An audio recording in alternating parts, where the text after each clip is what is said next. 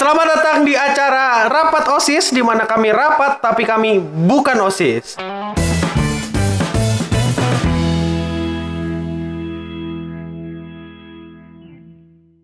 Kali ini kita kedatangan bintang tamu yang cukup spesial dan sudah sering muncul di mana-mana mungkin. Jadi sebelum Ada, itu ada. kalian sudah kenal aku seperti biasa. Silahkan Bapak bisa diperkenalkan dirinya siapa. Mungkin di sini ada orang yang belum tahu. Oke, nama gue Hikaru Aswin. Nama aslinya Aswin Nur Cahya, sesuai di kredit. Pekerjaan visual effect di Jepang, di studio anime. Pekerjaannya apa aja yang pernah dikerjain di anime? Ada Tokyo Revengers yang sekarang lagi ongoing. Terus ada pernah Wonder Egg, Priority, terus Majo no Tabi Tabi, Record of Ragnarok, terus ada Seven Connect. Jadi sebenarnya aku mau tanya, kau bekerja di salah satu bagian dari studio animasi tentang gimana tadi visual effect, compositing, ya kan? Iya, Kau bisa jelaskan nggak pekerjaan tentang compositing itu apa? Soalnya selama ini orang-orang cuma tahu, wah dia bekerja di studio animasi, pasti dia animator. Orang-orang cuma ngertinya animator tok gitu. Perlu dikasih paham nih bapak. Coba kau jelaskan Kasih- pekerjaanmu, kasih paham. kasih paham. Kerjaan saya visual effect kerjaannya itu sederhananya biar paham dipahami orang-orang itu. Jadi file hasil animasi dan juga file hasil background dijadiin satu dalam software yang dipakai itu After Effects. Digabungin jadi satu terus digerakin sesuai instruksi yang diarahin sutradara dan dikasih beri efek dan gerakan kamera di dalamnya. Sederhananya gitu. Sederhananya berarti kau yang ngarahin kamera gitu, ngasih efek-efek, ngasih warna juga. Ya ngasih warna untuk bukan warna, Warna karakter ya, warna ya. warna warna cahaya biasanya. Cahaya, ya. cahaya matahari matahari flare gitu yang ngasih terus lebih gelapin daerah. Biasanya kan daerah apalagi kalau apa sih suasana kayak tegang gitu. Pasti apa tuh adegannya itu lebih gelap gitu. Adegannya lebih gelap. Terus ada flare-nya juga background di Betul. belakangnya di blurred terus fokusnya ke close up muka karakter. Meskipun karakternya nggak ganteng-ganteng banget dan nggak berguna kayak Takemichi Iya kak, menurutku karakternya Takemichi yang kau kerjakan di Tokyo Revenger adalah salah satu karakter yang biasa aja sih, tidak begitu Ah, tidak begitu memikat hati. Kecuali kalau baca komiknya pas ya. bikin malah itu kan itu kan kalau kerjaan kan acak kan. Nggak Ah. selalu apa tuh runtut gitu per cut-nya yang datang ngerjainnya. Jadi seringnya kan acak lompat ke adegan ini lompat ke adegan ini. Pas Takemichi tuh sering pas adegan nangis doang saya lihat Ya, ngerjainnya pas adegan nangis terus. Perasaan Takemichi nangis mulu. Itu yang saya kerjain. Oh berarti gampangnya tadi kau ngerjakan nggak urut ya? Misalnya mungkin yang ada di menit 1 lompat ke menit 8 Lompat ke menit 20 gitu. Oh Ya, jadi tergantung Hah? selesainya itu. Kan nggak bisa produksi tuh nggak bisa langsung runtut gitu loh. ada cut yang sulit ada cut yang gampang bisa diselesain cepat backgroundnya juga gitu. Background biasanya telat kadang ada yang lebih dulu. Jadi kita juga tuh oh juga nambahin. Kalau pekerjaan visual effect juga bagian paling hampir paling ujung di produksi anime prosesnya tuh berarti dari mana dulu? Dari animator dulu kah atau dari mana dulu? bukan prosesnya kalau secara produksi ya dari storyboard dibikin naskah dulu tulisan terus Naskah. dijadiin storyboard Storyboard. storyboard berbentuk gambar Heeh. terus layout layoutnya dijadiin animasi terus di coloring terus dimasukin kalau udah selesai terus tambahin background kalau layout jadi itu bisa ke arah eh, animasi sama background kalau layout selesai dua-dua itu bisa dikerjain. Kalau dua itu udah selesai ke itu compositing visual effect. Background yang biasa kau kerjakan itu pakai 3D atau enggak sih? Atau digambar tangan biasa? tergantung. Rata-rata sih gambar tangannya. Bagaimana rasanya sekarang kau kerja di tempat orang ya? Terutama di studio yang di Jepang. Perasaannya tentu aja seneng. Terutama apa ya? Dicita-citaan dari dicita-citain dari di Indonesia dulu. Ngebayanginnya udah dari Indonesia. Sampaiannya setelah beberapa bertahun-tahun itu apa ngelewatin perjalanan hidup itu Terus kau nggak ada ngerasakan kayak kerja di Jepang itu sulit Kayak masalah kedisiplinannya atau apa nggak ada ya? Di awal mungkin belum terbiasa aja. Secara apa sih? Saya kalau secara pribadi ya saya sama Jepang itu kerasa nggak jauh beda karakternya. Jadinya saya sendiri nggak terlalu itu harus berubah banyak hal gitu. Kan kalau dilihat-lihat beberapa anime yang kau kerjakan kayak misalnya Wonder Egg Priority. Wonder Egg Priority yang seperti yang kita tahu dan mungkin udah jadi rahasia umum juga kalau schedulingnya kacau. Kau perasaanmu bekerja sama dengan perusahaan yang punya scheduling kacau kayak Cloverwork gitu kemarin gimana perasaannya? Ya khawatir aja sebenarnya khawatirnya paling utama itu tayang nggak ini? Tayang nggak? Episode yang dikerjain ini tayang nggak? Itu yang paling khawatir. Ini bisa tayang nggak? Secara dilihat datanya ada yang dikirim sisanya hari itu sisanya masih belum banyak yang kekirim belum sampai belum bisa diapa-apain. Kita kan nunggu. Animasinya belum selesai backgroundnya belum selesai dan lain-lainnya. Data lainnya belum selesai gitu. Jadi kita harus nunggu sampai detik-detik Detik-detik penayangan gitu kan. Iya ya, apalagi kalau dipikir-pikir kok bagian akhir ya, komposit VFX dan sebagainya ya. Yang bagian nempel-nempelin akhir, belum lagi After Effect rendernya lama gitu. Apa apa nggak dak dikduk ya? Gila kalau dipikir-pikir. Tapi untungnya ya, maksudnya untuk Wonder Egg itu termasuk nggak terlalu berat secara apa tuh, secara apa sih istilahnya visual efeknya. Visual visual efeknya nggak terlalu berat.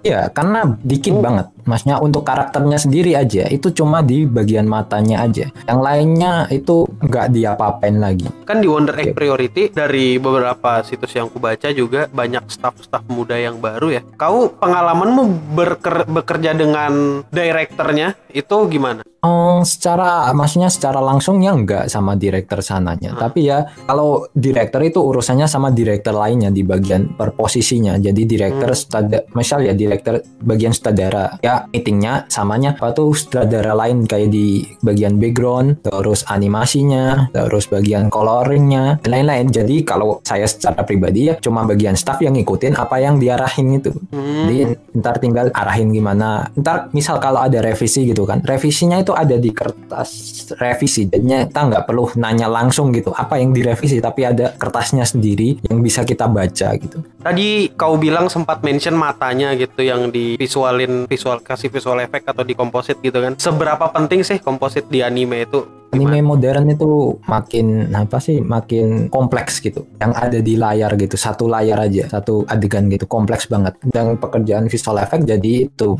sangat penting sekarang. Nah, Bener-bener nggak bisa apa ya, pelosan. Kalau dulu kan masih standar banget gitu, apa visual effectnya paling flare, terus tambahin lebih gelap aja, blur aja backgroundnya, kamera digerakin. Sekarang lebih ribet lagi, per karakter dikasih efek beda-beda itu. Ini tuh cukup nguras tenaga dan juga itu beratnya penggunaan di After Effects-nya. Rendernya makin berat juga. Jadi makanya pekerjaan ini berharapnya sih saya makin banyak orang. Jepang sendiri masih terbilang cukup jarang didengar juga karena emang jarang yang kelihatan ngerjain nasnya visual effect juga terutama di anime ya. Kau sendiri pernah ngalamin overwork gitu nggak sih? Kalau saya rasa in- maksudnya industri anime kan terutama apalagi visual effect yang bagian akhir ujungnya terutama deadline itu ya jadi segala kayak lembur ataupun lain hal biasa sebenarnya. Tuntutan profesional aja di maksudnya Ah. secara dipikirinnya gitu aja. Kau pernah tahu nggak budget pastinya untuk anime produksi rata-rata berapa? Tergantung nggak tahu juga secara pastinya cuma miliaran per episode. Per episode? Serius? Per episode? Bukan bukan per season gitu? Nggak? Bukan, karena misal ya visual effect aja untuk satu episode 100 ke atas.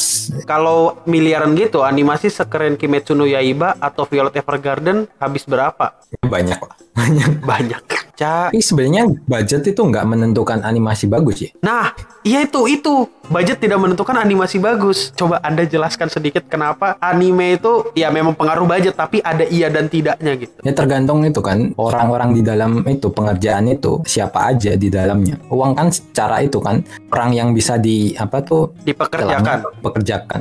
Ah, Berapa terus berapa yang harus dikerjakan, berapa jumlah episode yang bisa dikerjakan. Kalau secara hasil animasinya ya tergantung orang-orang di produksinya itu siapa sutradaranya, siapa yang bikin musiknya, siapa yang itu. waktu kau ngerjain Wonder Egg Priority untuk satu episodenya, itu deadline-nya berapa lama? Mungkin banyak yang nggak tahu ya, yang ngasih deadline itu itu bagian namanya Sesaku Shinko itu yang ngurus-ngurus bagian jadwal. Misal ya kalau mereka nyuruh tiga hari selesai, ya tiga hari selesai. Gantung merekanya itu Jadi untuk Hmm. Wonder Egg Priority kau bisa dapat berapa? ada seminggu mungkin ya. Semua cut dibagi-bagi itu sama tim lain gitu. Oh banyak kan dari studionya sana sendiri terus studio mana lagi juga ada. Oh, jadi yang ngerjain itu rumbukan jadi satu ya. Jadi ada studio lain, Hmm. studio lain sama studio utamanya ya. Berarti kau dipekerjakan sebagai outsource karena ngambil dari orang-orang studio bukan? Hmm, betul. Ah, untuk anime on- ongoing itu produksinya memang dibuat di satu minggu itu juga atau udah ada stok untuk beberapa minggu? tergantung ya. Ada yang kayak kasusnya Wonder Egg itu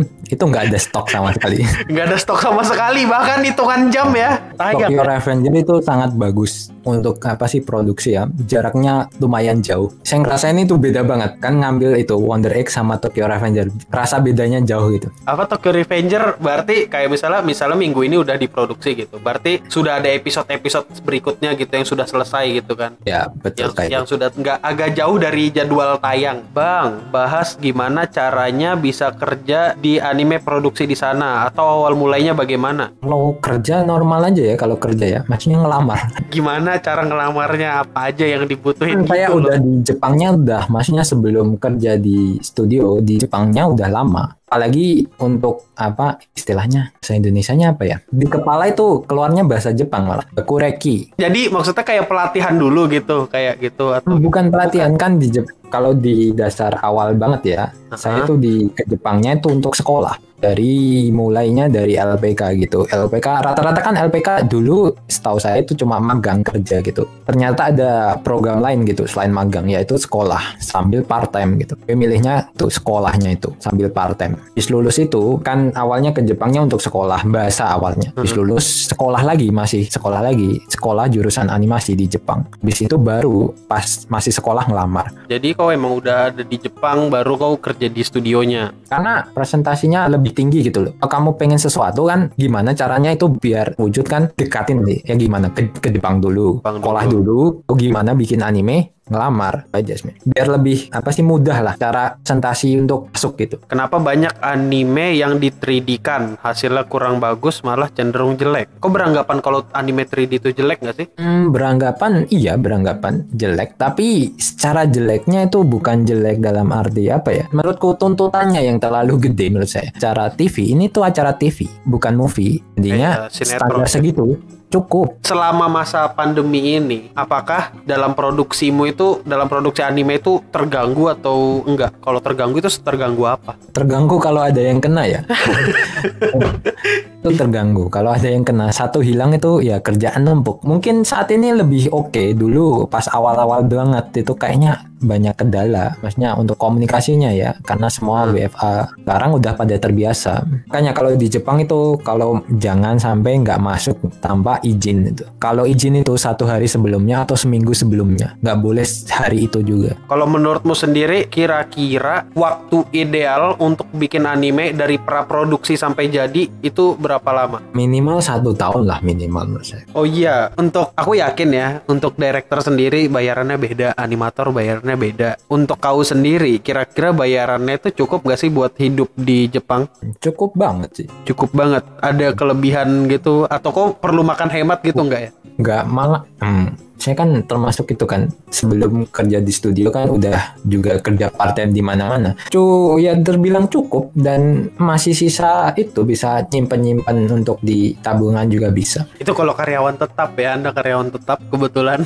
eh, trailer di anime itu banyak yang pre-animated nggak sih? iyalah rata-rata itu pasti dikhususin gitu misal ya jadinya kayak gini misal bikin PV anime kasih tahu cut-cut berapa yang mau dibikin ditampilin ambil-ambil terus dibikin duluan lebih dulu dari yang lain di lebih bagusin dan lain-lain dikirim gitu Kalau misalnya ada episode anime yang belum selesai dan dengan terpaksa ditayangkan, apakah ada sebuah punishment atau bagaimana? Sebenarnya bukan belum selesai sih. Ya itu selesainya gitu. Dalam artian udah nggak apa waktunya nggak ada. Ya biasanya tuh bagian revisinya ya kan ada kan dipilih kan. Nah, mana revisi yang benar-benar perlu, mana yang Nggak perlu. uh, kalau nggak nyampe waktunya nggak usah juga. Nanti ada Blu-ray, makanya Blu-ray itu ada. Blu-ray entar direvisi ulang, ada lebih bagus lagi. Kau misalnya kalau disuruh diajak bekerja dengan director visual effect atau komposit gitu, kau milih sama siapa atau di perusahaan apa? Ah, antara Kyoani sama itu Ufotable maksudnya dalam lingkungan itu tiap karakternya efeknya apa aja Ya udah, kau ada project apa ke depannya atau cita-cita berikutnya kau ada apa? Eh, project ke depannya masih nggak boleh disebut Ya, ya, ya tidak usah disebutkan yang yang boleh disebutkan. Kalau yang tidak boleh tidak usah disebutkan dong. kalau project pribadi tentu Aha. kalau kan cita-citanya satu itu ya bikin sendiri bikin punya kesempatan bikin sendiri Bikin anime sendiri Anime. maksudnya. Hmm. Dan kalau target pe- jangka pendeknya sekarang tuh Instagram nyampe 10.000 ribu dulu. nggak ada ruginya sih sih kalau kalian nge-follow si Aswin. Soalnya di sana dia ngasih ilmu tentang komposit, compositing, visual effect. Kayaknya Oh banyak kira aja sih, nggak cuma compositing, animasi lainnya juga pekerjaan lainnya juga saya bahas kadang karena ya banyak yang masih awam walaupun saya bukan ahlinya ya, Hmm. tapi setidaknya saya sekolah itu di Jepangnya langsung guru-guru waktu saya sekolah itu yaitu para profesional guru-gurunya masih Iya. kerja di studio. banyak konten yang menarik di sana sih. Aku juga banyak belajar begitu nonton di sana. Aku juga mulai suka memperhatikan compositing anime, suka memperhatikan detail-detailnya. Seru buat mau- seru buat dipelajarin. Orang yang suka film gitu, film Hmm. berhubungan sama film, editing dan lain-lain sebenarnya menyenangkan lihatin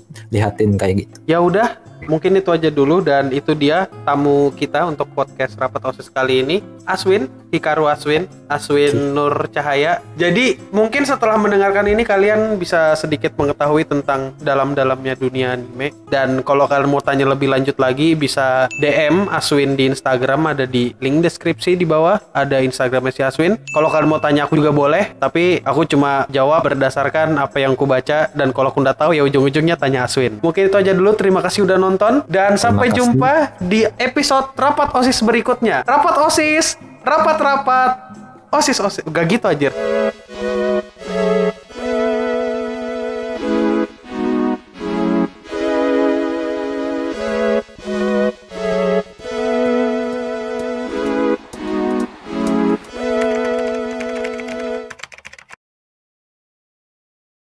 Selamat gitu ya? Enggak sih, eh, oh, gimana ini ya? Rapat OSIS. eh, di mana kami rapat tapi kami bukan OSIS. Yeay.